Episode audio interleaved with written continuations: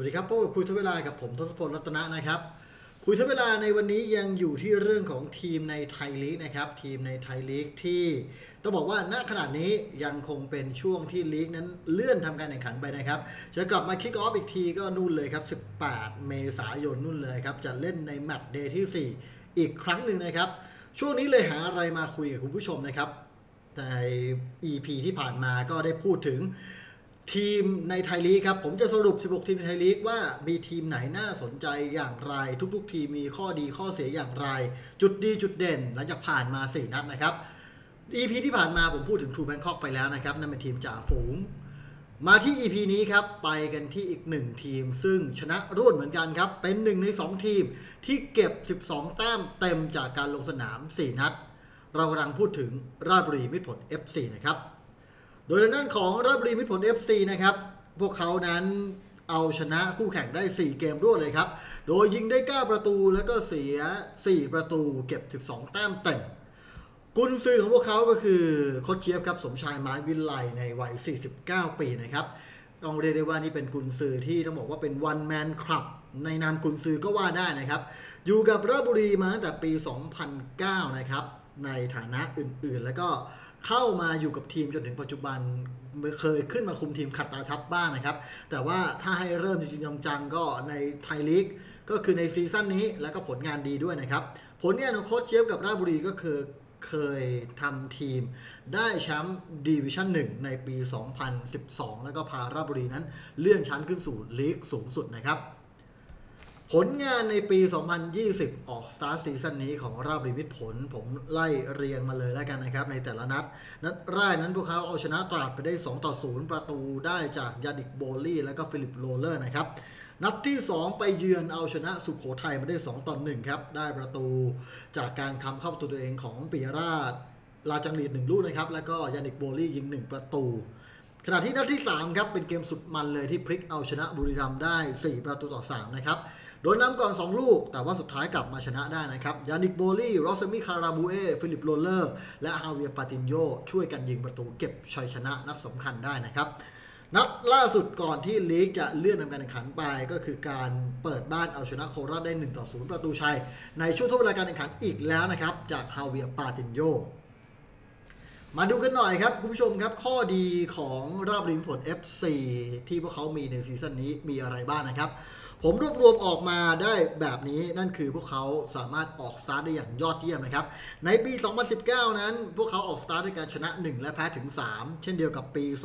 2018 ชนะ 1 เกมและแพ้ถึง 3 เกมใน 4 เกมแรกที่ออกสตาร์ทนะครับทำให้ผลงานนั้นไม่ดีเอาซะเลยครับ แต่ว่า ในปีนี้นี่เป็นปีที่พวกเขาออกสตาร์ทได้อย่างยอดเยี่ยมนะครับ แล้วก็หลังจากเกมที่ชนะโคราชนั้นหลายๆคนคงเห็นคลิปไปแล้วนั่นคือ การฉลองกันแบบสุดเหวี่ยงในห้องแต่งตัวเลยครับ นั่นคือการออกสตาร์ทที่ดีที่สุดในประวัติศาสตร์ของราชบุรีมิตรผล FC นะครับข้อดีอีกหนึ่งข้อที่ผมรวบรวมสถิติข้อมูลแล้วก็เห็นว่านี่แหละ คือข้อดีของทีมที่นำมาเพิ่มเติมจาก season ที่แล้ว นั่นคือการมี11ตัวจริงที่ชัดเจนได้อย่างรวดเร็วนะครับ บางทีมเนี่ยออกสตาร์ท4นัดอาจจะเริ่มเรียกว่าค่อยๆดูไปว่าใครเหมาะจะเป็นตัวจริง คนนี้ไม่ดีสลับคนนั้นมาเล่นคนนี้มาเล่นแล้วมันก็ยังหา11ตัวจริง ที่แน่นอนไม่ได้อาจจะได้บ้างแหละ4-5คนที่เป็นตัวจริงถาวรแต่ว่ามันคงไม่พอละครับ ทีมของราชบุรีนั้นทำได้ดีกว่านั้น นั่นคือพวกเขามี 9 ผู้เล่นตัวจริงขาประจำ9คนที่ว่าที่ลงเล่น เต็มๆเลย 360 นาทีจาก 4 เกม ประตูครับอุกฤษณ์วงศ์มีมากองหลังเป็นโยซังแฮครับรวมไปถึงปวีร์ตัณฑะเตมีย์นะครับ เกียรติศักดิ์เจียมอุดมนี่ก็เป็นผู้เล่นในแนวรับเหมือนกัน ฟิลิปโรเลอร์ เช่นเดียวกันครับ แล้วก็จักรพันธ์พรสายประถมชัยเสือสกุลสตีเว่นลองจิล แล้วก็ยานิกโบลี่นะครับ นี่เป็นผู้เล่นที่ก็ต้องบอกว่า ถึงแม้ว่าจะไม่ลง 360 นาทีเต็มครบทุก 9 คน แต่เฉลี่ยแล้วทั้งหมดนี้ลงเล่น 4 เกมและเกินกว่า 300 นาทีทั้งสิ้นนะครับ นี่คือข้อมูลที่รวบรวมมาจาก 4 นัดนะครับ คือได้เห็นแหละเกมแรกเนี่ยพวกเขาอาจจะมีการเปลี่ยนแปลงทีมเล็กน้อยนะครับ เกมแรกนะอาจจะใช้จิตปัญญาที่สุดลงสนามมาบ้าง แต่หลังจากนั้นเอง ก็ใช้คนผู้เล่นคนอื่น แต่จิตปัญญาที่สุดเองก็เป็นผู้เล่นที่ลงสนาม ให้กับทีมถึง 4 เกมด้วยกันอขออภัยอ่าครบครบครับ 4 เกมแล้วกัน แล้วก็ลงเล่นไป 145 นาทีใน 4 เกมที่ผ่านมา อีกหนึ่งคนที่เรียกได้ว่าเป็นข้อดีและก็เป็นจุดเด่นของราชบุรีในปีนี้ก็คือการมีสำรองชั้นดีนะครับ ก็มีทั้งทางด้านของฮาเวียร์ปาตินโยเมื่อสักครู่เดี๋ยวผมพูดไปถึงจิตปัญญาทิสุดไปแล้วนะครับ ยังมีฮาเวียร์ปาตินโยที่ลงสนามครบทั้ง 4 นัด และเป็นสำรองทั้ง 4 นัด แต่ผลงานของเขานั่นคือ ยิง 2 และจ่าย 2 ยอดเยี่ยมทีเดียวนะครับสำหรับฮาเวียร์ปาตินโย นี่คือข้อดีของราชบุรีมิตรผลในการออกสตาร์ท4เกมที่เราได้เห็นมาในไทยลีกนะครับ ส่วนข้อต้องระวังหรือว่าอะไรที่จะทำให้ราชบุรีนั้นสะดุดได้ ผมสังเกตจากข้อมูลและก็ดูจากเกมการแข่งขันของราชบุรี แล้วก็มองไปถึง 2 อย่าง อย่างแรกก็คือ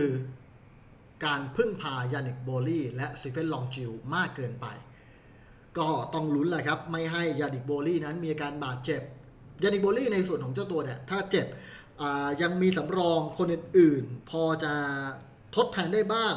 อย่างเช่นอภิวัฒน์เพ็งประโคนที่ก็เป็นรูปร่างสูงใหญ่เหมือนกัน แต่ว่าก็คงจะเทียบคุณภาพคงยังไม่ถึงยานิกโบลี่นะครับ หรือว่าจะมีฮาเวียร์ปาตินโยแต่ปาตินโยเองไม่เหมาะจะเล่นตลอด 90 นาที แล้วก็เป็นตัวหลักตัวจริงในการออกสตาร์ทนะครับ ส่วนสตีเว่นลองจิลคนนี้ก็ต้องบอกว่ายังหาตัวทดแทนไม่ได้นะครับ ถึงแม้ว่าในมานั่งสำรองจะมีนูรูลศรียานเก็มก็ตาม แต่ว่าก็ยังไม่มีบทบาทกับเกม เนื่องจากมีปัญหาอาการบาดเจ็บอยู่นะครับ ก็ไม่รู้ว่าเมื่อทีมได้นูรุนศรียันเกมกลับมาลงเล่นได้แล้วเนี่ยจะทำให้ผลงานของทีมนั้นมันกระโดดมากขึ้นแค่ไหน แต่ว่าที่แน่ ๆ คือ ข้อที่ผมมองก็คือ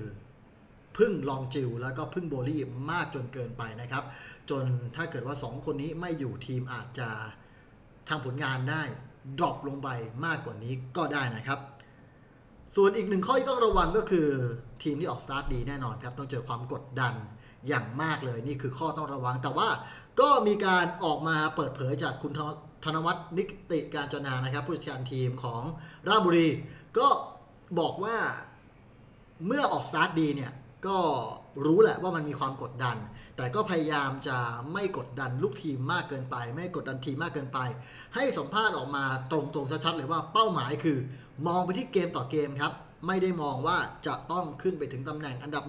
1-4 หรือคว้าแชมป์ใดแชมป์หนึ่งอะไรขนาดนั้นยังไม่มองขนาดนั้นนะครับนี่ที่คุณฟลุกบอกไว้ โดยมองไปที่เกมต่อเกมและยังพูดให้กำลังใจในทางบวกอีกว่า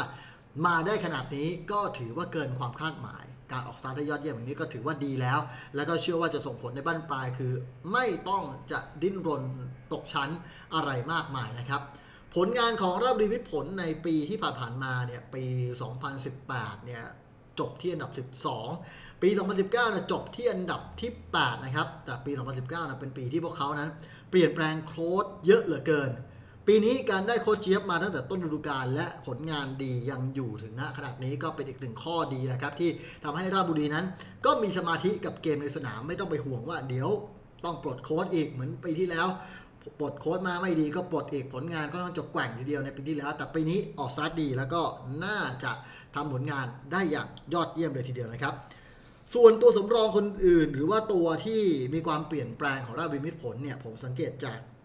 การเสริมทัพของพวกเขานะครับ รวมถึงเกมการเล่นในช่วง 4 เกมแรกผ่านทาง True Vision เนี่ย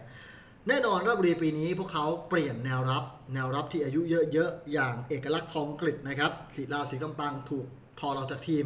เติมด้วยตัวสดๆ อย่างเกียรติศักดิ์เจียมอุดม และก็กองหลังชั้นดีอย่างโยซังแฮ ที่มาจากอินชอนยูไนเต็ด ก็ถือว่าเกมรับของพวกเขานั้นยอดเยี่ยมเลยรวมไปถึงฟิลิปโรเลอร์เอง ออกสตาร์ทในฐานะกัปตันทีมได้อย่างยอดเยี่ยมนะครับ ตัวที่ย้ายออกไปไม่น่าจะส่งผลกระทบกับทีม กับกลายเป็นว่าตัวที่เข้ามามากกว่าที่ทำให้ทีมนั้นผลงานดีนะครับฮาเวียร์ปนินโยเนี่ยอยู่กับทีมมาตั้งแต่เล็กที่ 2 แล้ว แล้วก็ปีนี้ก็มาอยู่ขาดเลย และเป็นสำรองชั้นดีอย่างที่ได้เรียนนะครับ เกียรติศักดิ์เจมอุดมนี่เป็นแบ็คขวาของชัยนาทแต่มาอยู่ราชบุรีเล่นแบ็คซ้าย เพราะว่าเจ้าตัวถนัดซ้ายแบบซ้ายธรรมชาตินะครับ แล้วก็ยึดตำแหน่งตัวจริงเป็นแกนหลักของทีม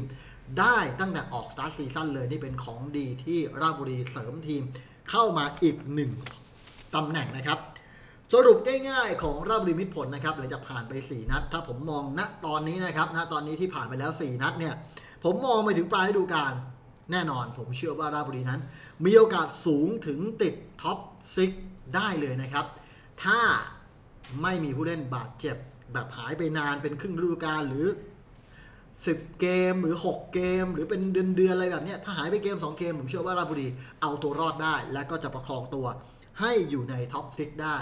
รวมไปถึงมีโอกาสจะลุ้นแชมป์อีกสักหนึ่งใบหลังจากปีที่แล้วเข้าชิง FA ครับแล้วก็ผิดหวังในการแพ้ให้กับการท่าเรือมานะครับ แน่นอนภาวนาอย่าให้มีนักเตะเจ็บนะครับสำหรับราชบุรี แล้วก็เชื่อว่าแฟนๆราชบุรีเอง ตอนนี้เชียร์สนุกโดยเฉพาะเกมในบ้าน พวกเขาตั้งหน้าตั้งตารอทุกทีมที่จะมาเจอ แต่อีกหนึ่งข้อที่ต้องระวังนะครับสำหรับราชบุรีก็คือออกสตาร์ทซีซั่นพวกเขาเจอเกมหนักแค่เกมเดียวนั่นคือการเปิดบ้านเจอกับบุรีรัมย์และเกมนั้นพวกเขาตามหลังก่อน 2 ประตูด้วย เชื่อว่าถ้า ให้ย้อนกลับไปคงจะไม่มีปาฏิหาริย์แบบนี้เกิดขึ้นในทุกวันนะครับแฟนราชบุรีเองก็น่าจะพอเข้าใจว่าไม่ใช่ทุกครั้งที่พวกเขาโดนนำสองประตูแล้วจะพลิกกลับมาชนะทีมใหญ่ ๆ ได้นะครับ แต่เชื่อว่าปีนี้พวกเขามีศักยภาพมากพอที่จะประคองตัวเองขึ้นสู่จุดที่สูงกว่าเดิมได้นะครับ โปรแกรมนับจากนี้ผมมองว่าจะเป็นบทพิสูจน์ ของจริงของราชบุรีนะครับ โดยเฉพาะเกมต่อไปที่กลับมาเตะกัน โดยจะเจอกับ True Bangkok นะครับ และก็จะต้องเจอกับอีกหลาย ๆ ทีม ซึ่งเป็นทีมใหญ่นับจากนี้ อะโอเคแหละคุณยังไม่เจอเชียงราย คุณยังไม่เจอ BG คุณยังไม่เจอทีมหนัก ๆ ทีมอื่น อย่างเมืองทอง เทโรที่ผลงานก็ก็ถือว่ายอดเยี่ยมอะคุณยังไม่เจอทีมประมาณนี้ ที่ผ่านมาเจอตราดเจอสุโขทัยเจอโคราช เป็นทีมที่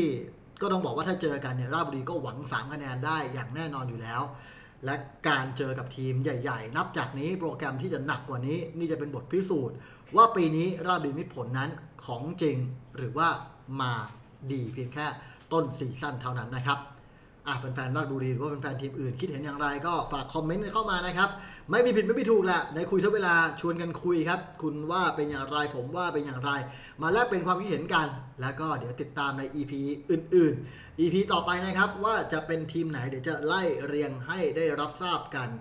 ครบทั้ง 16 ทีมเลยช่วงที่ระหว่างลีกนั้นไม่มีการแข่งขันนะครับ วันนี้คุยทุกเวลาลาไปก่อนครับ เจอกันใหม่ EP หน้า สวัสดีครับ